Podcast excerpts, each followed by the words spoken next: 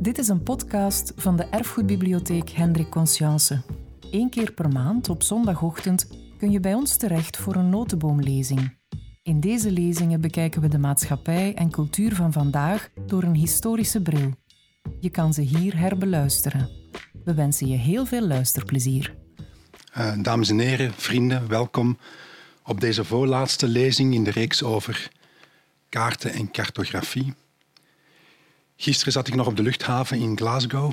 En dan, ik had zo nog wat tijd. Dat is dan een moment dat ik dan even op het internet kan. Dat was dan ook het moment om een beetje beduiding te lezen bij wat er gebeurd is de voorbije dagen. Met de aanslagen in Parijs en de dag ervoor. Dus eigenlijk de, de aanslag op uh, Jihadi John. De Amerikanen of de geallieerden hebben Jihadi John vermoord met een drone. Die is afge... Wat ik heb gelezen, ik probeer het een beetje samen te stellen die drone is blijkbaar afgevuurd vanuit een basis in Turkije. Die is bestuurd van in Nevada. En die is in toog gehouden door Britse drones die ook allemaal ergens vanuit de Middellandse Zee zijn vertrokken en dan nog her en der in de wereld in het oog zijn gehouden. En dan dacht ik van, dit kun je niet doen met een Mercatorkaart. Daar zijn andere toepassingen voor nodig. Ik hoop dat de lezing van vandaag daar ook een beetje licht op zal laten schijnen. De lezing van vandaag wordt gehouden door Nicolas Dosselare. Hij is een bio-ingenieur, heeft gestudeerd aan de KU Leuven en nadien ook Geoinformation aan de Universiteit in Wageningen. Hij heeft momenteel zijn eigen bedrijf, Nasca Maps. Uh, ik lees even voor. Het is een, zij zijn bezig, het is een sociale onderneming die zich bezighoudt met slimme kaarten. Dat is ook een vraag wat dat precies inhoudt. Ik, ik, zou er een verhaal kunnen bij vertellen, maar dat is misschien niet het juiste verhaal. Ik zag daar net ook al een zeer uh, prikkelende uh, slide over een, een, website over een nostalgische uh, Google Street View. Dus allemaal ongelooflijk prikkelende onderwerpen. Ik geef graag het woord aan Nicolas Dosselare. En ik zou jullie ook willen vragen om dit apparaatje, de gsm, op stil te zetten. Ik dank u.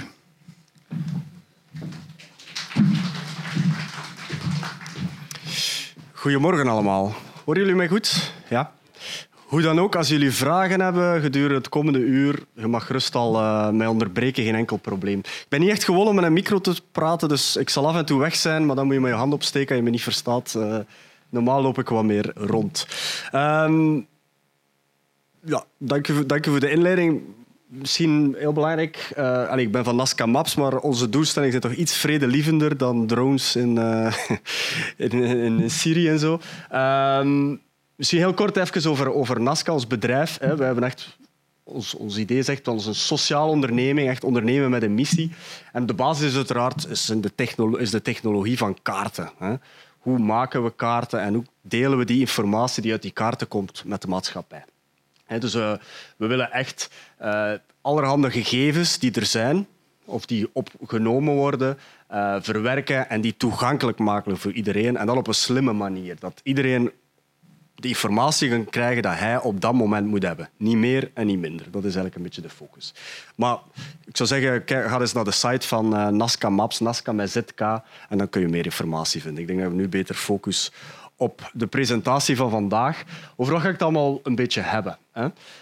Um, wat starten... Ja, de slides zijn in het Engels, maar ik praat in het Nederlands. Uh, af en toe is er ook eens een filmpje in het Engels. Ik weet niet of dat een probleem is, maar ik kan altijd... Als, als het een probleem is, dan roep je maar, dan vertaal ik het wel. Ik praat in het Nederlands verder. Um, het eerste stuk ga ik het vooral hebben over remote sensing. Dat is eigenlijk het, de, de technologie om... Uh, ik leg het verder ook nog uit, om om kaarten te maken van op afstand, hè, met sensoren, allerhande sensoren. Kijken hoe doorheen de tijd hoe dat, dat geëvolueerd is. Uh, we kijken naar de principes erachter en, en, specifieke kenmerken. En dan gaan we naar vandaag de dag. Van wat is nu echt die kracht van die kaarten vandaag? Uh, we kijken naar een specifiek Europees programma, Copernicus, uh, omtrent satelliettoepassingen. En dan gaan we naar de toekomst van de kaarten in evolutie, revolutie zelf. En het einde doe ik hier heel specifiek voor Nostalgeo, omdat we tenslotte een erfgoedbibliotheek zijn. als een initiatief van ons, waarin we het straatbeeld van het verleden willen creëren. Ik wil dat toch ook even tonen. Dat is voor het einde. Oké. Maar even om te starten, misschien toch heel belangrijk. Ik denk kaarten vandaag, eigenlijk is het er al overal. Indirect en zelf ook direct komen we dagelijks ontelbare keren in contact met kaarten. 80% van alle gegevens in de wereld zijn eigenlijk geografisch gelinkt. Kijk naar het nieuws, in de krant. Heel wat kaartjes zijn aanwezig. Speelde spelletje, Risk of zoiets, kaartjes. Er is zelfs weer voor de jongere generatie hele spelen, computerspelletjes die fictieve werelden hebben, waarin dat hele kaarten in alle detail uitgetekend zijn. Die bestaan zelf niet meer. Er zijn immense kaarten voor. Ehm, de film, filmindustrie ook. Hè. Kaarten een heel belangrijke rol, vaak ook een voorspellende rol.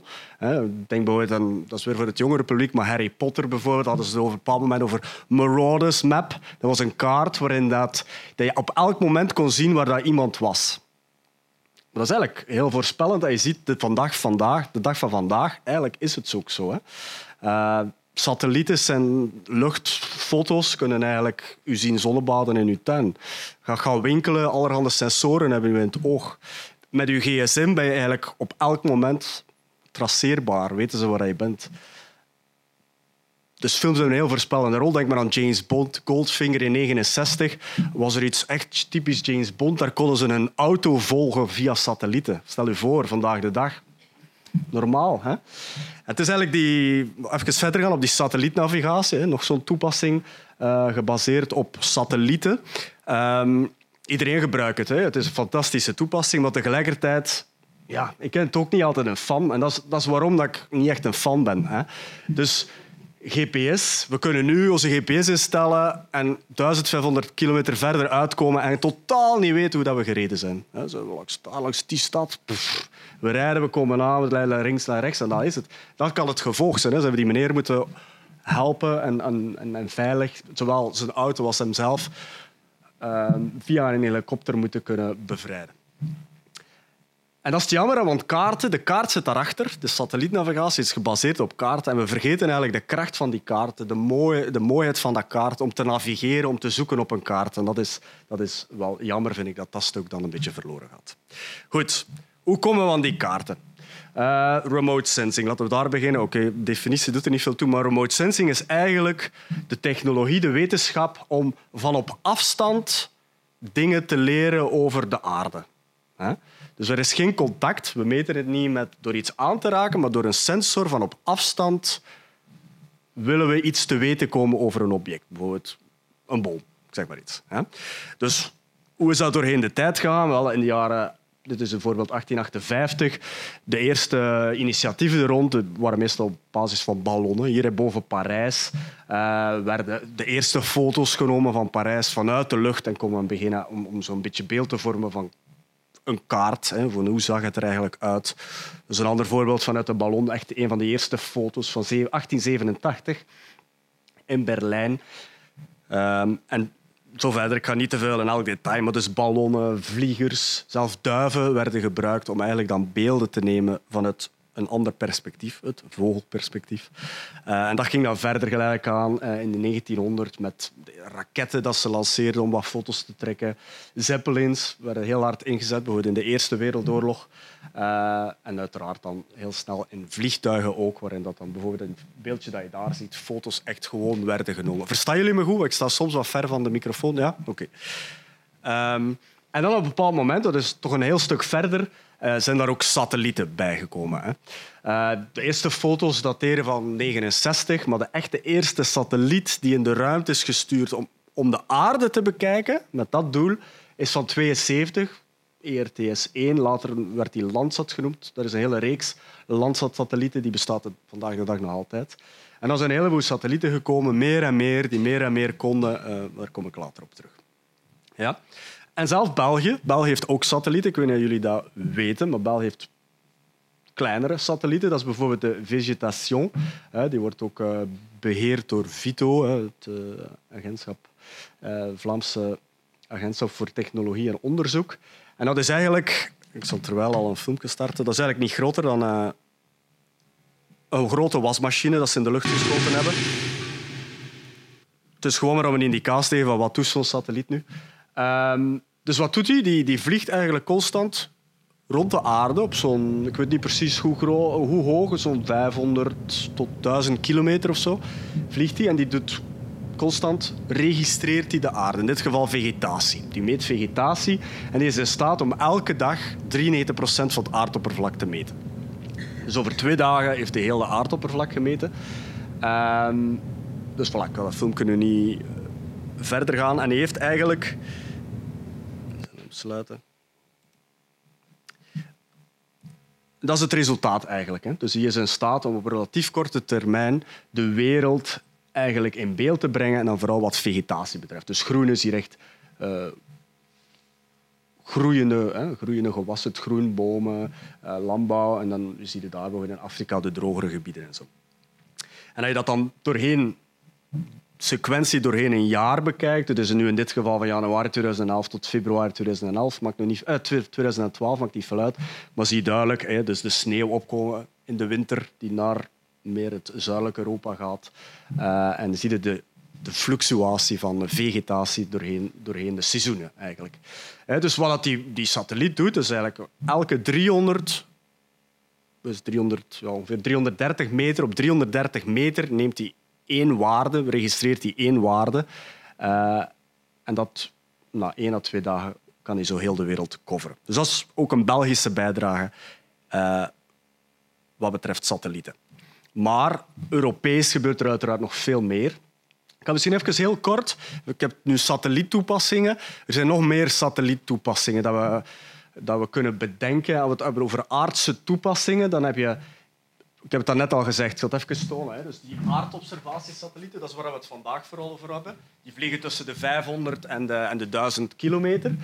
De waarschijnlijk meest bekende zijn onze GPS-satellieten. Die vliegen iets hoger zo'n 2300 meter.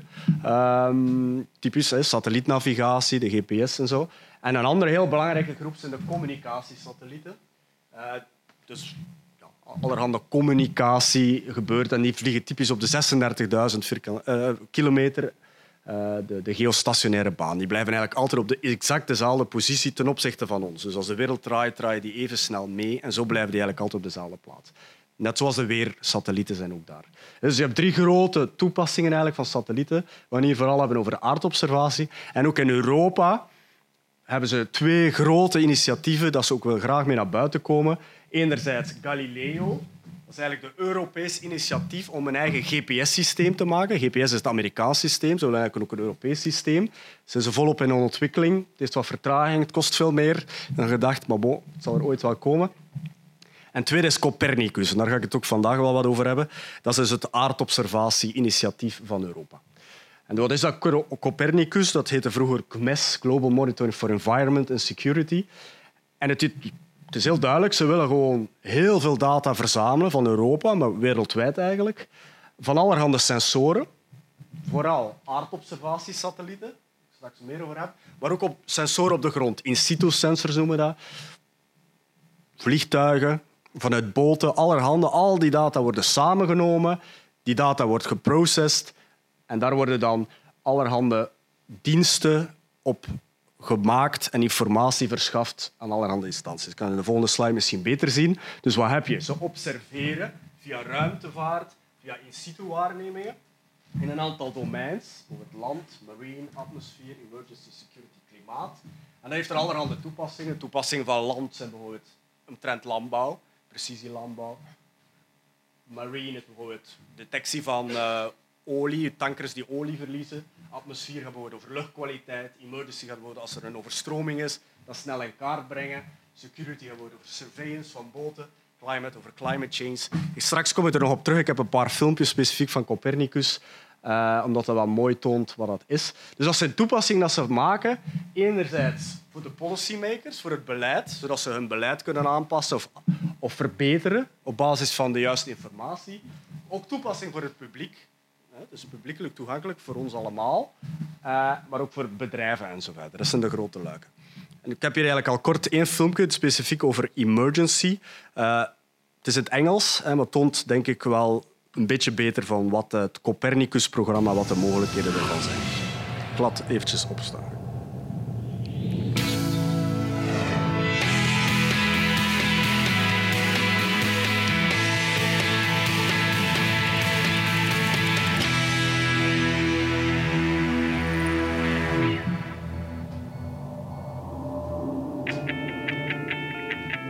The Copernicus Emergency Management Service is a 24 hour, seven day service that has been set up in response to emergency situations due to natural or man made disasters.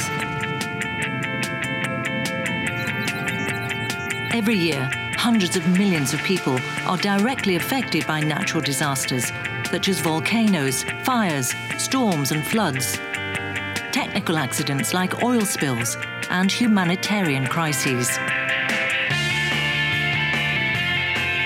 In Central Europe, during recent severe flooding, the Copernicus Emergency Management Service produced detailed quality reference maps, damage assessment maps, and situation maps that clearly showed the impact of the floods and pinpointed the impact on infrastructure and the population. The service can supply crucial updated information in less than eight hours after the acquisition of satellite images. Information that proved essential following the significant earthquake that hit Haiti in early 2010. Just a couple of hours after the earthquake in Haiti, accurate satellite mapping provided rescue teams with up to date information about the buildings that were destroyed and on how to find the quickest and safest path through to the victims of the disaster. Fast, reliable, and accurate information about a disaster enables better, more efficient management of rescue operations and saves both time and lives, and is extremely useful in helping to plan and manage any subsequent recovery operations. Further developments of the Copernicus Emergency Management Service will provide early warning and forecast products to anticipate and improve Europe's capacity to respond to emergencies.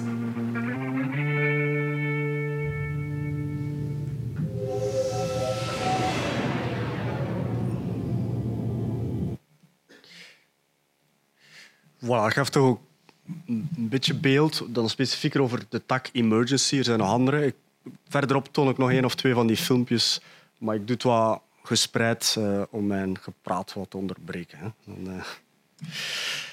Uh... um, dat is een beetje remote sensing doorheen de tijd, de rol van België, Europa. Nu even teruggaan naar de principes van remote sensing. Dat is vrij technisch. Ik probeer het heel eenvoudig te maken, maar denk wel interessant. Um, heel kort gezegd zijn er twee grote groepen van sensoren, van remote sensing sensoren. Actieve en passieve sensoren. Passieve gebruiken de zon, het licht van de zon, om metingen te doen. De actieve stralen zelf een bepaald licht of puls uit en ze meten wat er terug van komt. Dus even kort terug, hetzelfde. De passieve sensor gebruikt het zonlicht een deel wordt al onderbroken in de atmosfeer, dat maakt niet veel uit. Bijvoorbeeld, het komt op het blad van een boom. Een deel gaat door het blad, een deel wordt geabsorbeerd door het blad. Hè, zorgt voor de fotosynthese, zodat een plant kan groeien. Maar een deel wordt ook gereflecteerd. En het stuk dat gereflecteerd wordt, en een stukje daarvan wordt gemeten door een satelliet. Hè.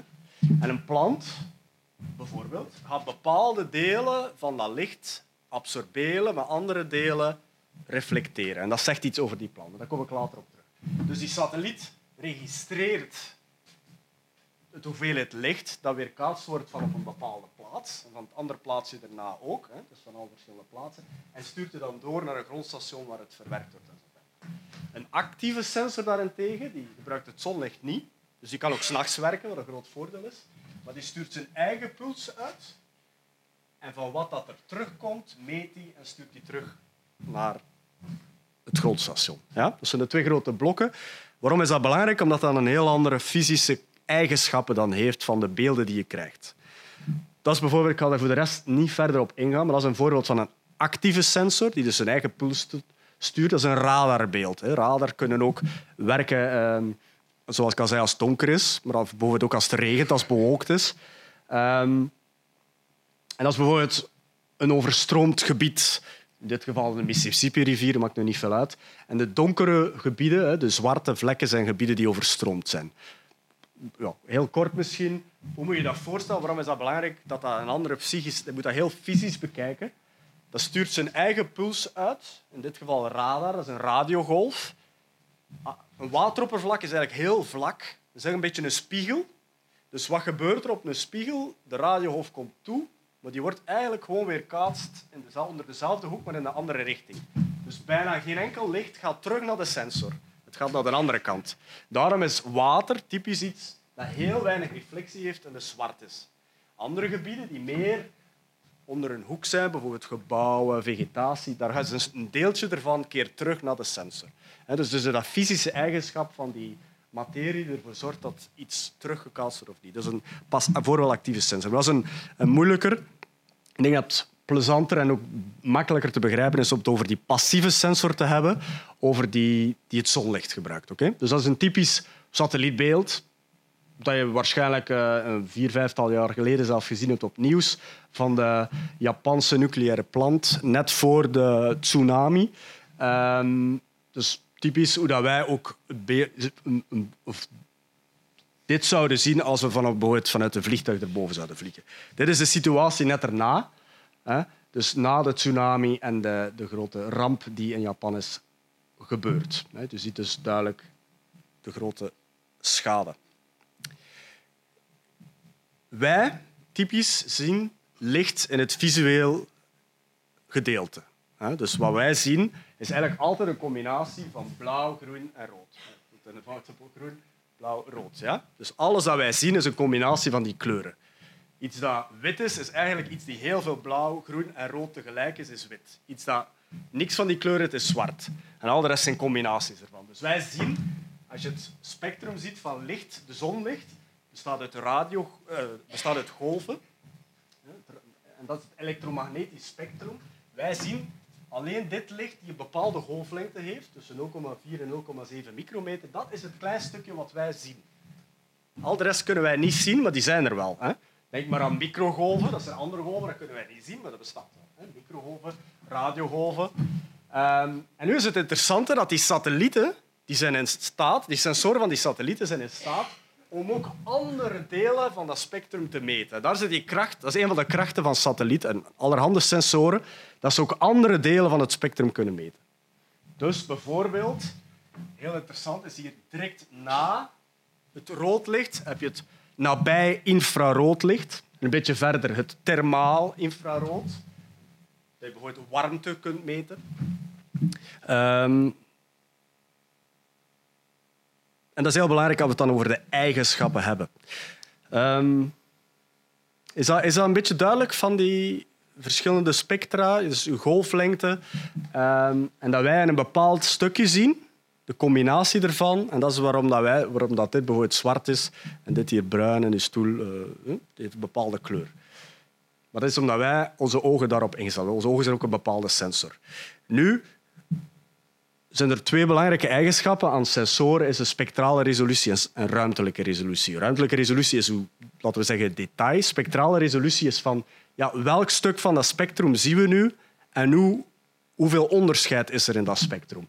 Het makkelijkste is eigenlijk gewoon dat een sensor gewoon meet al het licht dat binnenkomt en dat allemaal optelt en één waarde geeft. Dat is, dat is het makkelijkste dat je kunt voorstellen. Bijvoorbeeld al het zichtbare licht zoals wij zien, bijvoorbeeld heel dit scherm, als daar nu een sensor staat en die meet gewoon één waarde van al dat licht dat hier toekomt, dat is het makkelijkste. Dat is één band in het visuele licht. Iets uitgebreider zou kunnen zijn, en dat is hoe wij het ook zien. We gaan het scherm gewoon in drie spectra verdelen. Dus rood, groen en blauw. Het blauw, dus tussen 445 en 516 nanometer, al het licht die binnen dat spectrum binnenkomt, meet de sensor en die telt op. Oké, 33 bijvoorbeeld, waarde 33. In het groen, tussen 506 en 595, hij meet oké, bijvoorbeeld een plaats 77 en tussen 632 en 698, oké, 83. Die combinatie zorgt voor een beeld, zoals wij die ook zien. Dus een combinatie van blauw, groen en rood zorgt voor een beeld zoals wij dat ook kennen. Ja? Dat is een beetje dat beeld dat we zagen van Fukushima is ook een combinatie van drie banden worden we eigenlijk zien zoals wij onze ogen ook zien.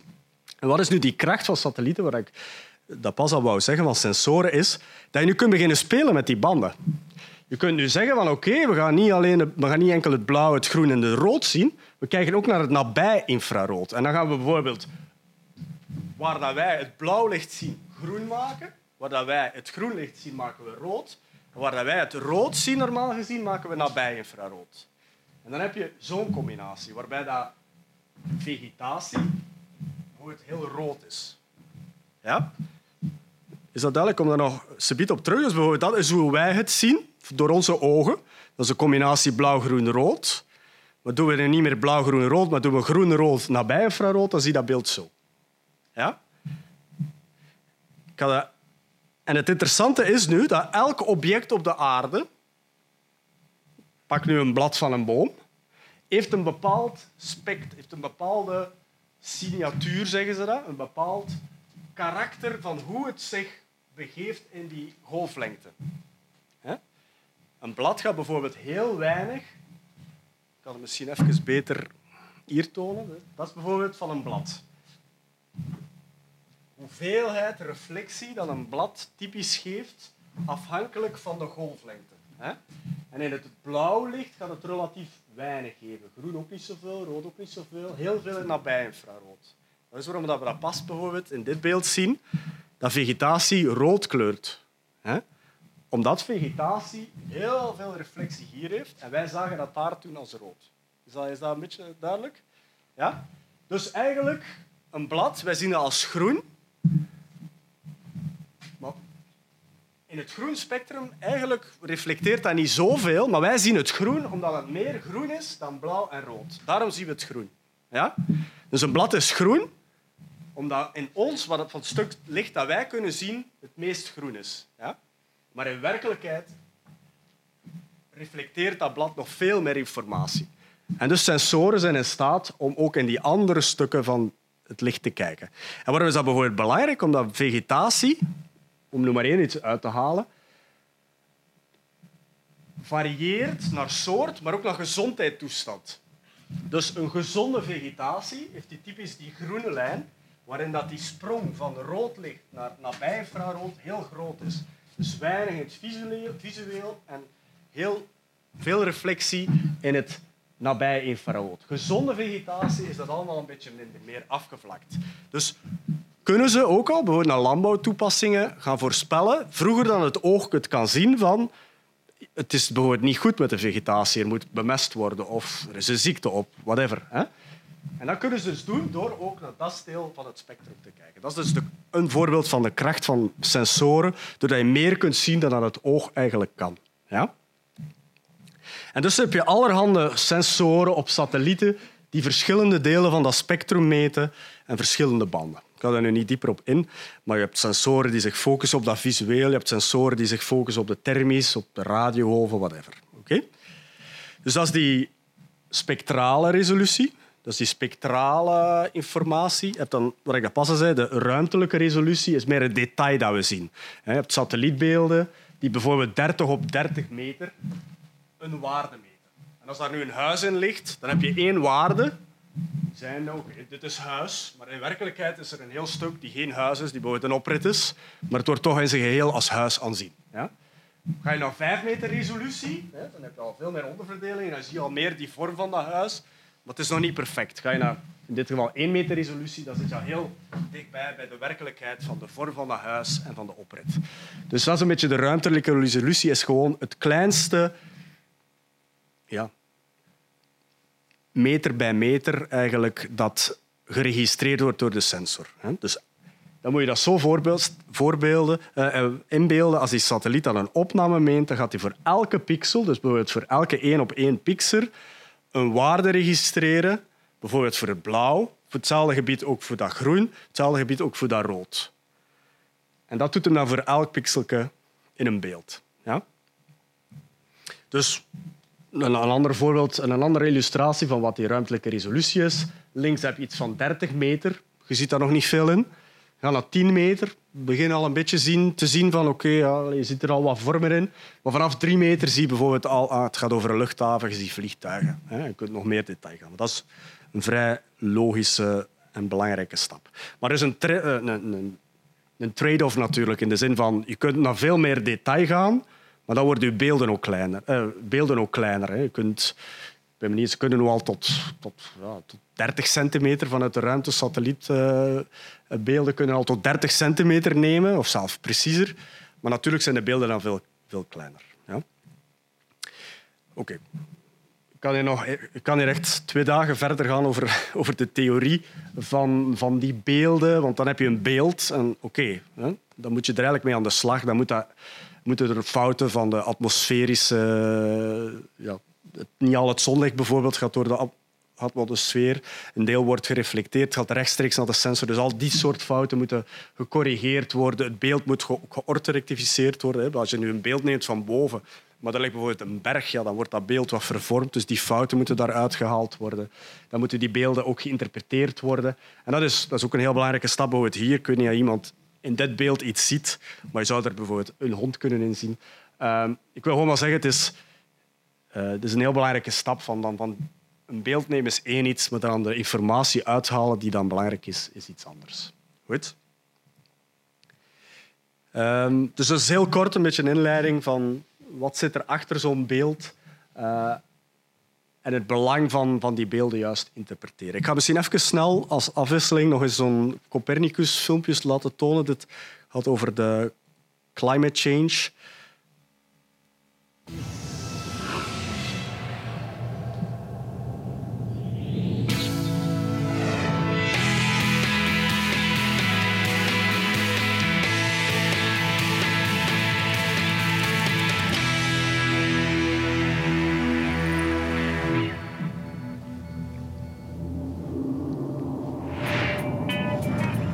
Climate change is undeniably the major environmental issue of our time and the single greatest and most complex challenge facing environmental regulators.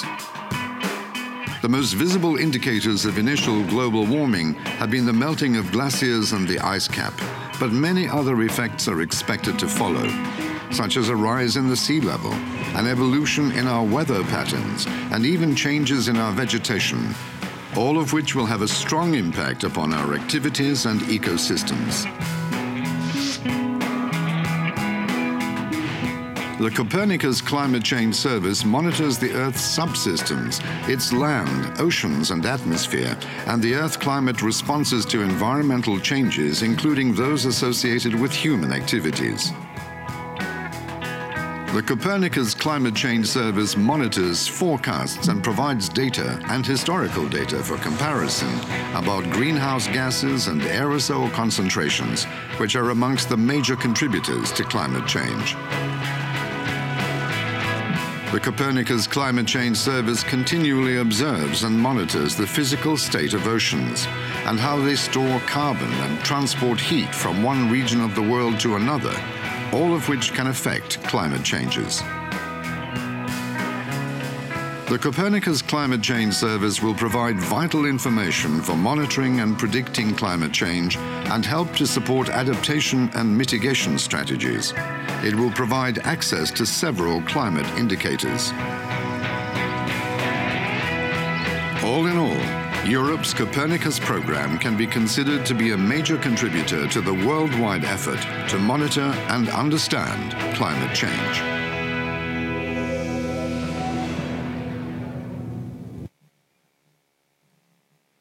Voilà, dat is nog een voorbeeldje. Probeer dit er af en toe eens tussen te steken, omdat dat een beetje aantoont in een breder context wat, het er, wat ze mee bezig zijn. Eigenlijk. Uh, nu genoeg over wat dat erachter zit, laten we nu eens gaan kijken van wat je nu kunt doen met die beelden, met die, met die data. Hè. De kracht van kaarten. Hè. Eerst en vooral denk ik, de kracht van kaarten is dat het overzicht brengt. Hè. Als je verloren loopt, ja, dan is het een kaart die je gaat helpen om te zeggen waar je bent. En vroeger, ja, in een stad, ja, je moest naar de stadskaart gaan zoeken en van waar ben ik hier ergens. Hè. Nu doe de gsm open en jij staat in het midden van die kaart automatisch. Hè. Dat is nu hoe het vandaag de dag gebeurt. Een ander voorbeeldje is bijvoorbeeld iets dat wij gedaan hebben in Sri Lanka, is het kartering van overstromingen in het verleden. We gaan dus kijken op basis van satellietbeelden van het verleden naar overstroming, om die in kaart te brengen van welke gebieden waren juist overstroomd, op welk moment, welk moment waren die overstromingen het grootst, zodat ze ook in de toekomst betere modellen kunnen maken en inschatten hoe dat die overstromingen kunnen, beter voorkomen worden en als die er zijn, hoe dat ze beter kunnen plannen opstellen om mensen te helpen. Dus kaarten brengen overzicht. Wat kaarten nog heel doen, denk ik, is eigenlijk iets onder de aandacht brengen. Ze zijn vaak heel visueel, satellietbeelden bijvoorbeeld. Hier gaat het over de smelten van, uh, van de, ja, dit, dit geval zijn gletsjers. Ehm, kan van alles zijn, maar het, het, heeft, het is heel visueel. Het kan mensen eigenlijk echt wel doen beseffen van ja, oké, inderdaad, het, er is wel iets van aan. Een heel specifiek voorbeeld, omdat we nu in Antwerpen zijn, die genomen, zijn bijvoorbeeld de thermografische kaarten. Ik weet niet of je er al van gehoord hebt. Dat is iets dat ik ooit in de tijd nog voor mijn vorig bedrijf uh, eigenlijk ontwikkeld heb. Dat is eigenlijk... Um, we zitten dan in het andere spectrum, dus niet het visueel, maar in het thermisch luik, thermisch infrarood, nemen ze beelden s'nachts op een koude winternacht en ze gaan kijken naar hoeveel warmte die van uw dak verloren gaat. Hoeveel warmte gaat er weg uit uw dak? En dat geeft eigenlijk een indicatie van is uw dak goed of slecht geïsoleerd. Je kunt dus via die website gaan kijken. Ik weet niet jullie in Antwerpen wonen. Het was ook voor Mortsel en heel andere gebieden. En ze gaan binnenkort, het is vrij outdated nu, stilletjes aan. Maar ik heb gehoord dat ze met een nieuwe kaart bezig zijn. Uh, dus dat is een toepassing van iets dat mensen dan kunnen zien van oeh ja, inderdaad, het is misschien toch niet zo goed mijn dak geïsoleerd. Ik ga toch eens kijken, ah, het zijn subsidies, kan ik toch misschien iets gaan doen en dat beter gaan isoleren. Kaarten brengen iets onder de aandacht. Kaarten geven uiteraard vaak antwoorden. We hebben heel veel over vluchtelingen al gehad. De eerste stap van vluchtelingen is dat ze in vluchtelingenkampen belanden. Dan moeten dan vaak heel snel moet daar hulp komen en zo. Bijvoorbeeld hier is een kamp eh, in, ik denk dat in Irak is. Ja, Jordanië. Voilà. En dan kan satellieten heel snel eigenlijk een, uh, een zicht geven van hoeveel mensen kampen, uh, tenten zijn er, hoeveel mensen zijn er aanwezig, dus hoeveel hulp moet er komen, wat voor, waar doen we water, waar doen we bevoorrading en zo verder. Andere voorbeelden van antwoorden geven is uh, ja, heel concreet. In, in, was het in 95, 96 in de oorlog van Bosnië. Ze kwamen er echt niet uit in de vredesonderhandelingen. En het zijn pas eigenlijk kaarten die dan eigenlijk met hoogtemodellen, waarin ze eigenlijk dan akkoord geworden zijn van kijk, hier ligt echt de grens eh, op heel rationele basis, op basis van de kaart, natuurlijke grenzen werden gebruikt. En pas dan is men eigenlijk uit, het, de discussie, de vredesdiscussie van, uh, van eigenlijk de grenzen bepalen kunnen komen. Kaarten zijn, ik zeg kaarten altijd, maar kaarten bevatten uiteraard satellietbeelden en alle dingen die erna komen. Uh, zijn heel goed om zaken te monitoren doorheen de tijd, om te kijken naar evoluties. Bijvoorbeeld regenwoud die gekapt wordt doorheen de eeuwen, uh, eeuwen of jaren vooral. Dit bijvoorbeeld is een voorbeeldje van het Aralmeer, die, die helemaal aan het verdwijnen is. Dat is van 2000. En waar het hier vooral over gaat, is dat die verbinding hè, hieronder eigenlijk in, in een jaar tijd eigenlijk dichtgeslipt is. En daardoor hebben we een heel ander ecosysteem in het Aralmeer gekregen. En intussen is die nog veel kleiner geworden. En kaarten zijn ook heel sterk in het voorspellen. En ze kunnen door evoluties van het verleden eigenlijk ook voorspellingen gaan maken naar de toekomst. Ik heb al gezegd, belang bijvoorbeeld van dat je met satellieten kunt kijken naar vegetatie. En eigenlijk al vroeger kunt gaan zien, dan je met blote oog kunt zien van gaat het goed of niet. Kunnen ze ook gaan oogsten gaan voorspellen. Hier is bijvoorbeeld in Brazilië, Argentinië, Uruguay. kunnen ze zien van oké, al heel vroeg van het ziet er niet goed uit, er gaat hulp moeten komen. Bijvoorbeeld hier, de rode zones zijn gebieden waar dat duidelijk minder gaat. En dat is ook heel veel minder oost verwachten. Voorspellen kan ook bijvoorbeeld naar ziektes van malaria gaan. Ze kunnen eigenlijk echt al heel precies gaan voorspellen van nu begint het malaria-seizoen in die gebieden, om dan eigenlijk al preventie uh, te gaan doen. Een ander voorbeeldje gaat over, dit is het, over het El Niño-effect. Uh, dit is in het jaar 2000, toen was er geen El Niño. Ik denk de laatste 97, 98, de echt zware. Maar dit jaar verwachten ze weer een. En dan, hoe doen ze dat? Wel, ze doen dat op basis van thermische beelden weer. En ze kijken naar eigenlijk de, de temperatuur van de oceaan. Vaak voor de kust van, van Peru is het eigenlijk waar het allemaal begint. Rond de kerstperiode, uh, januari. En dit jaar verwachten ze ook een heel erge El Niño. Dakar is bijvoorbeeld al afgelast. Ja, Dakar is nu ook in Peru, maar um, hebben ze al afgelast om die reden, omdat ze echt wel verwachten dat het El Niño-effect gaat toeslaan. En dat wil dan ook zeggen dat hele grote gebieden heel nat worden en andere gebieden heel droog. Uh, heel wat rampen. Uh, het blijft een voorspelling, want met de klimaatopwarming hebben ze ook niet echt is het ook niet duidelijk. Gaat het nog versterken of het kan het net afblokken? Uh, dus het is nog helemaal niet zo duidelijk. Maar dat er één aankomt, dat is al sinds voorspeld. Dus dat is denk ik absolute kracht van kaarten. Ik heb hier uh, ja, Copernicus in actie, dat waren die filmpjes wat, dus ik heb er al heel wat getoond. Ik weet niet hoe laat dat is, misschien dat ik nog tijd heb om, om nog de allerlaatste tonen van. Er zijn er nog een paar, dus nooit kun je die altijd via het internet zoeken. Dus de laatste toon specifiek toepassing over land.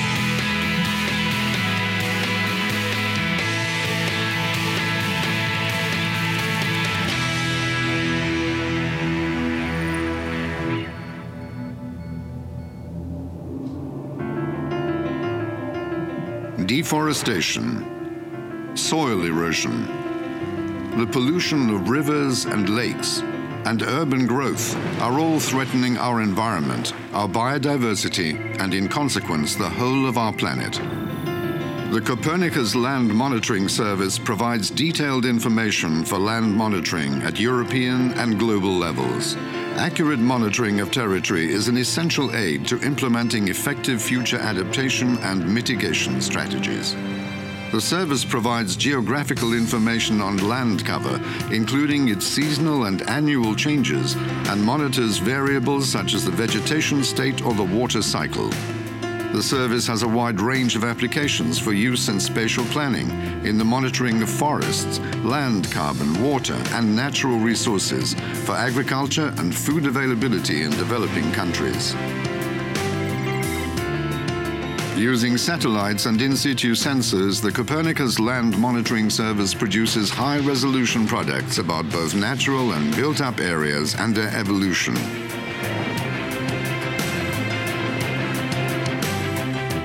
The service also provides public authorities involved in spatial planning with urban growth scenarios and with detailed information that describes, explains, and forecasts urban land use changes. Urban Atlas, the local scale component of this service, includes very high resolution mapping of urban zones that illustrate the density in built up areas, the details of green areas, and the extent of urban progression to within a quarter of a hectare. Europe's Copernicus Land Monitoring Service also helps to analyze the terrestrial carbon cycle and thus contributes to an even better understanding of climate change.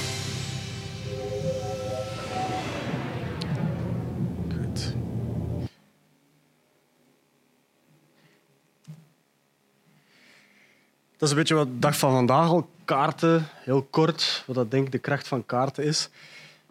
Maar zoals ik al zei, kaarten zijn een grote, zijn een grote evolutie aan het ondergaan. Sommige dingen zijn heel duidelijk, hè. er zijn grote veranderingen. Hè. Ik heb het al gehad over die over detail. Hè. Dus de satellieten zijn in staat om veel meer detail te meten. Hè. Dus een hogere ruimtelijke resolutie. is ook een hogere temporele resolutie. Vroeger satellieten die passeerden dan om de zeven dagen dus op dezelfde plaats. Hè. Maar dat was heel moeilijk om iets te volgen. Nu zijn er heel initiatieven waarin ze over zwermen van satellieten spreken. Dus heel kleine satellieten eh, die dan echt en masse, en masse bijvoorbeeld 100, worden uitgestuurd. En die kunnen dan op heel regelmatige basis eigenlijk het aardoppervlak bekijken. Eh, zelf video's worden vanuit satellieten nu geleidelijk aan ook eh, geïnitieerd. Dus ook die temporele resolutie, dus heel veel frequentere informatie komt eraan. Spectrale resolutie, wat ik zei, van het aantal banden. We hebben het over blauw, groen, rood, nabij-infrarood. Maar er zijn satellieten die in staat zijn om het min, heel kleine fracties van dat spectrum in stukjes te verdelen, honderden banden, waardoor dat er nog meer variatie en dat je bijvoorbeeld specifieke mineralen in de grond kunt gaan detecteren. Ik zeg nog maar iets. En uiteraard zijn er met die beelden meer en meer betere technieken, modellen, om die gegevens dan ook om te zetten in effectieve informatie. Dat zijn de typische grote veranderingen. Dat is bijvoorbeeld een beeldje van allemaal satellieten die rond de aarde cirkelen. Om een idee te geven van er zijn er al heel wat en er komen er nog veel meer. Ehm, zijn grote veranderingen. Maar wat ik denk dat de belangrijkste veranderingen zijn als het over kaarten gaat, eh, zijn de volgende slides dat ik toon. De eerste is de shift in datacollectie. terwijl vroeger datacollectie dat dat iets heel kostbaar was, heel hoge technologie, is dat vandaag de dag relatief goedkoop geworden. Ook lage technologie. Iedereen kan een sensor. We hebben allemaal in onze gsm allerhande sensoren bij ons. We kunnen een foto trekken. Veel van onze sensoren kunnen temperatuur... Van gsm's kunnen zelf temperatuur meten, kunnen geluid meten, kunnen... Van alles. Hè? Dus iedereen heeft eigenlijk heel wat sensoren bij zich. Ook de satellieten worden veel goedkoper. je kunt zo'n UAV's, zo onbemande vliegtuigjes, kun je al kopen in de Aldi en een camera kunnen aanhangen en je kunt zelf aan de slag. Het is eigenlijk heel goedkoop en heel laagdrempelig geworden. We gaan dus van een omgeving waar dat vroeger data heel beperkt was. Overheidsinstanties die satellietbeelden hadden of wat data, maar dat lag ergens uh, veilig en dat werd niet openbaar gemaakt, naar heel rijke dataomgevingen. Er is massa's informatie door mensen, door instituten. Dus een heel datarijke omgeving. En dus die belang van datacollectie is relatief veel minder belangrijk geworden. Nu is de, de uitdaging vooral hoe gaan we met godsnaam met al die data overweg. En er is massa's informatie, massa's data, maar ja, het is te veel data. Hè? We moeten nu juist die informatie uit al die data gaan halen dat we nodig hebben. Dus daar zit hem nu de uitdaging. En zoals ik al zei, we zijn eigenlijk allemaal individuele sensoren geworden. Hè?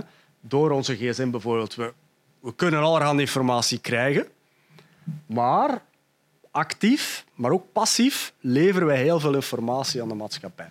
Passief Bijvoorbeeld, ik zeg het al, door onze gsm wordt constant getracked. Hè. Dus bijvoorbeeld files worden vaak voorspeld doordat u, door uw gsm.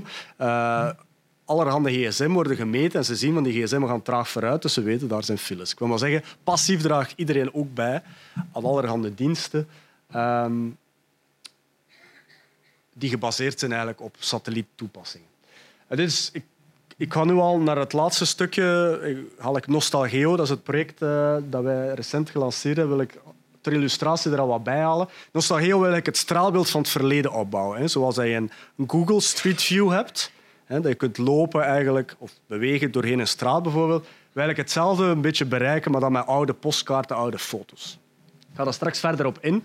Maar gewoon, ik haal dit hier al aan, omdat Nostalgeo ook een voorbeeld is van datacollectie op een andere manier. Het is niet meer zo'n grote overheid die daar een initiatief op zet, wat satellieten koopt voor een paar honderdduizend of miljoenen francs of euro's. Nee, iedereen kan het. In dit geval heeft een school, uh, een bijzondere school, in, dit geval in Sint-Niklaas, geholpen om een aantal postkaarten die door een erfgoedcel ter beschikking werden gesteld, om die data op te laden en in, een straalbeeld van het verleden te maken. Eigenlijk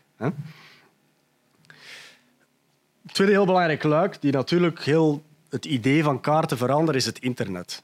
Dus dat is al duidelijk. Uh, het internet maakt dat iedereen altijd overal uh, beschikking heeft tot allerlei informatie en kaarten. Die op de virtual earth, zoals Google Earth en zo. Uh, webmapping, je kunt via internet eigenlijk allerhande kaarten bekijken, maar zelf ook kaarten maken via het internet. En het tweede belangrijk luik daarin is ook openheid je merkt dat de maatschappij meer en meer evolueert van gesloten, van die kaarten of de gegevens zijn iets dat moet beschermd worden door de overheid. Dat is er uiteraard nog altijd een stuk bij. Maar er is veel meer openheid van delen van data. Data geven en ter beschikking stellen van de maatschappij. En ik denk dat Nostalgeo, dat is weer hetzelfde voorbeeld, daar een mooi voorbeeld van is, waarin dus eigenlijk via het internet in staat wordt gesteld om, in dit geval oude postkaarten, te gaan kijken en te beleven en dat zijn data die eigenlijk opengesteld worden voor de maatschappij. En iedereen kan eigenlijk plezier hebben van die postkaarten die anders ergens in een oude doos op de zolder liggen. En het grote, het grote doorbraak denk ik, van kaarten is vooral nu, de dag van vandaag, is iedereen gebruikt het. Het is niet meer iets, een niche van ergens een of andere cartograaf die er ergens in een hoekje in een of ander gebouw uh, met kaarten bezig is. Iedereen gebruikt het constant. Het is echt mainstream geworden. Dus de hele wereld is eigenlijk in elk detail in kaart gebracht en allerhande de breedste zin dat je kunt over kaarten denken. je hebt het allemaal in je hand, in je gsm. We zijn allemaal het centrum van de wereld geworden. Ehm, en ik denk dat dat een heel belangrijk element is. Je kunt er echt mee naar buiten gaan. Je kunt er al, in al je dagdagelijkse activiteiten kun je ermee aan de slag. Dat is een heel belangrijk punt, denk ik. En daarmee gelinkt, en ik had het al pas over wat het potentieel van kaarten, de kracht van kaarten. Ik heb al gezegd, ze kunnen overzicht brengen en zo. Maar ik denk eigenlijk de belangrijkste is Zoals we hier willen het straatbeeld van het verleden creëren, een zicht krijgen van hoe zag het er vroeger uit. Ik denk nog belangrijker is eigenlijk dat kaarten in staat kunnen stellen van hoe dat iets er kan gaan uitzien in de toekomst.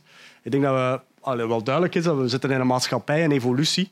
Er zijn heel veel grootse veranderingen. Denk aan de klimaatopwarming, maar wat er in Parijs en zo gebeurt. Er zijn heel veel zaken die gebeuren Er moeten grote veranderingen gezet worden, maar de maatschappij merkt, mensen zijn bang. maar ja, maar wat gaat dat worden? Ik bedoel, mensen veranderen niet graag wat ze al jaren gewoon zijn om te doen. En ik denk kaarten daar ook een rol kunnen in spelen om een beeld te vormen van wat zou die toekomst kunnen gaan zijn. Ik denk dat dat misschien nog wel de belangrijkste taak kan zijn voor kaarten in de brede zin van het woord. Ik heb nu een hele lofzang gegeven over kaarten en de toepassingen. Maar over laatst las ik een artikel, het is intussen al eventjes geleden, over Sandy Island. Uh, een of ander eiland dicht bij Australië. Honderden jaren staat al op de kaart, ook op Google Earth. Dat hebben ze ontdekt. Die bestaat gewoon niet. Dus ik wil maar zeggen, ze, ze hebben massa satellieten, ze bekijken van alles. Maar tenslotte hadden ze al honderden jaren niet door dat er eigenlijk geen eiland is. Dat er iemand gewoon eens voor de grap een bolletje getrokken heeft. En voilà. Ik wil maar zeggen, het is allemaal relatief ook natuurlijk. Um, het heeft veel potentieel, maar tenslotte moet het ook wel goed gebruikt worden. Um, voilà. Dat is eigenlijk een beetje de presentatie die ik wou geven. Maar ik zou willen afsluiten, omdat we hier toch in een erfgoedbibliotheek zijn, met denk een initiatief die, die mooi aansluit, uh, zijn de Nostalgeo. Je kunt dat bekijken op www.nostalgeo.com. Ik zal het even uh, illustreren ook. Um, zoals ik al zei, wil ik een straalbeeld van het verleden creëren. Um, en je bent dus in staat om via de website oude foto's, oude postkaarten van in uw buurt te gaan zoeken. Je kunt zoeken op locatie, op straat bijvoorbeeld. Je kunt ook zoeken per categorie, bijvoorbeeld kerk, hè, titel, eh, de periode. En wat dat er eigenlijk gebeurt, je hebt het straalbeeld van het verleden, de, postkaart, en je hebt het straalbeeld van nu, zijn de Google Street View. En die twee worden eigenlijk perfect op elkaar gematcht, waardoor dat je echt kunt zien van hoe was het vroeger, hoe was het nu. Er is allerhande informatie bij. Mm, nu is dat vrij beperkt, maar de periode, was de bron, uh, wat is de juiste locatie. Uh, dus die zaken worden eigenlijk bijgeleverd. En wat er denk ik heel leuk aan is en uniek is ook, dat iedereen kan eraan meedoen. Iedereen kan zijn eigen foto's, bijvoorbeeld een erfgoedzaal, maar ook uw eigen foto's gaan opladen en beheren. Dus eh, ik zal het straks eventjes illustreren, maar je bent dus in staat om uh, uw eigen foto's op het internet te zetten, die juist te positioneren en daar ook commentaar bij te geven en die te beheren. Dus dat bijvoorbeeld hier in Sint-Niklaas. Je ziet het niet goed, maar dat is bijvoorbeeld een beeld. Dit gebouw hier had toen drie niveaus, maar dit is niet perfect gepositioneerd. Nu heeft hij vier niveaus. Dus er is eigenlijk nog een niveau bijgekomen. We kunnen het nu niet zo goed zien. Um, dus dat zijn een paar voorbeelden van, van wat uh, dit dan eigenlijk visueel eruit ziet. De meeste zijn gefocust op het Waasland nog, omdat we daar gestart zijn. Het is eigenlijk nog altijd een beta-versie, de, de website. Er zijn nog een paar kleine foutjes dat we er aan, aan het uithalen zijn, maar binnenkort willen we echt grotere schaal gaan. Dus bijvoorbeeld de, de, kathedraal in, uh, in Sint-Tromboutstoren in, in Mechelen, toen nog met klok. Dus heel, kun je dat nog weten? Er was een hele discussie in Mechelen van moet de klok erop komen of niet. Zelf een referendum geweest. Wel, zo zag hem eruit. Hè. Met klok. Een paar voorbeeldjes uh, van verschillende plaatsen. Maar ik stel voor dat we gewoon even snel kijken op de website om een idee te vormen. dus dat is, dat is de site uh, ervan. Je kunt gewoon rechtstreeks naar de kaart gaan. Ik zeg het er vooral nu, zitten een driehonderdtal foto's nu in, is nog vrij bescheiden. Uh, en vooral van het Waasland. Maar we worden het nu um, zoeken op Hendrik.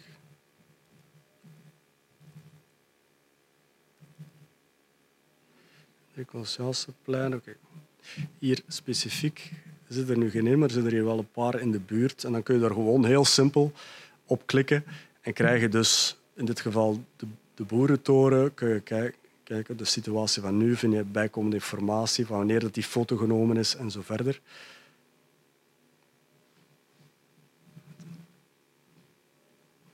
En zo zijn er hier een heleboel voorbeelden. Nu, in Antwerpen zijn er weinig, dus ik zou eigenlijk iedereen willen uitnodigen om ook uh, zelf te zorgen dat Antwerpen, dat kan toch niet, dat er hier maar een paar in zitten, dat Antwerpen toch snel de stad wordt waar er meest postkaarten en foto's uh, van te vinden zijn.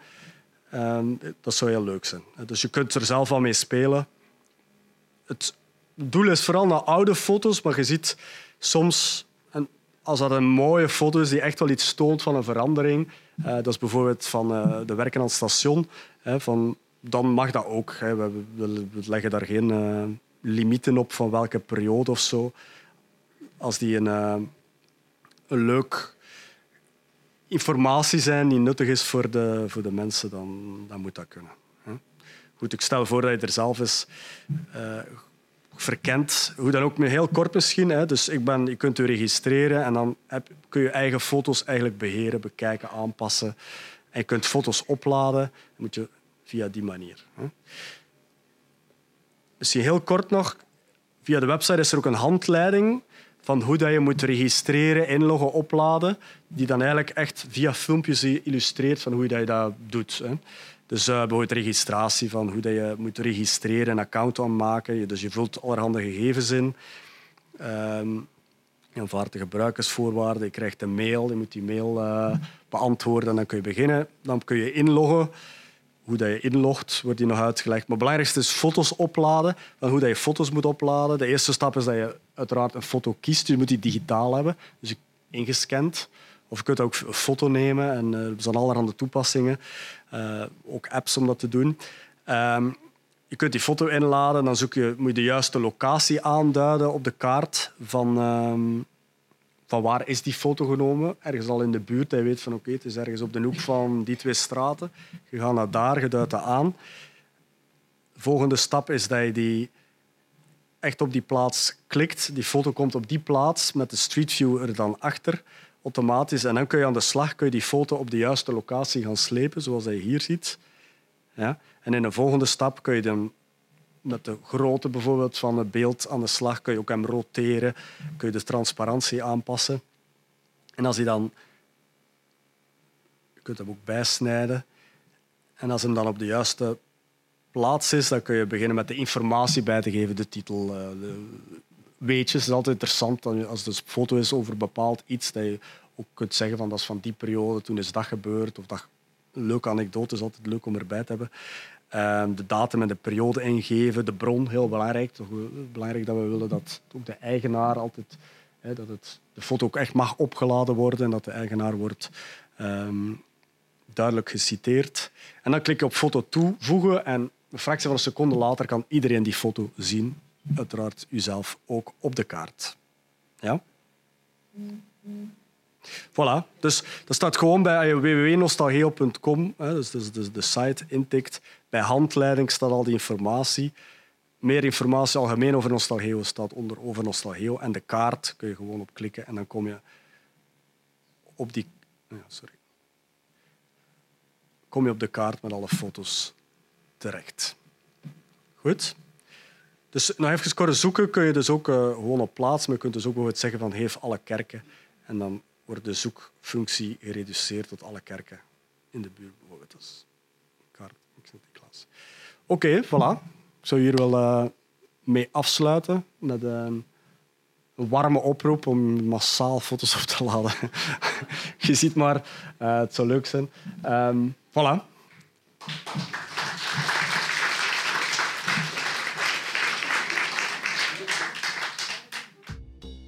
Je luisterde naar een podcast van de Erfgoedbibliotheek Hendrik Conscience. Wil je nog een andere lezing beluisteren? Ga dan naar www.consciencebibliotheek.be-herbeluister.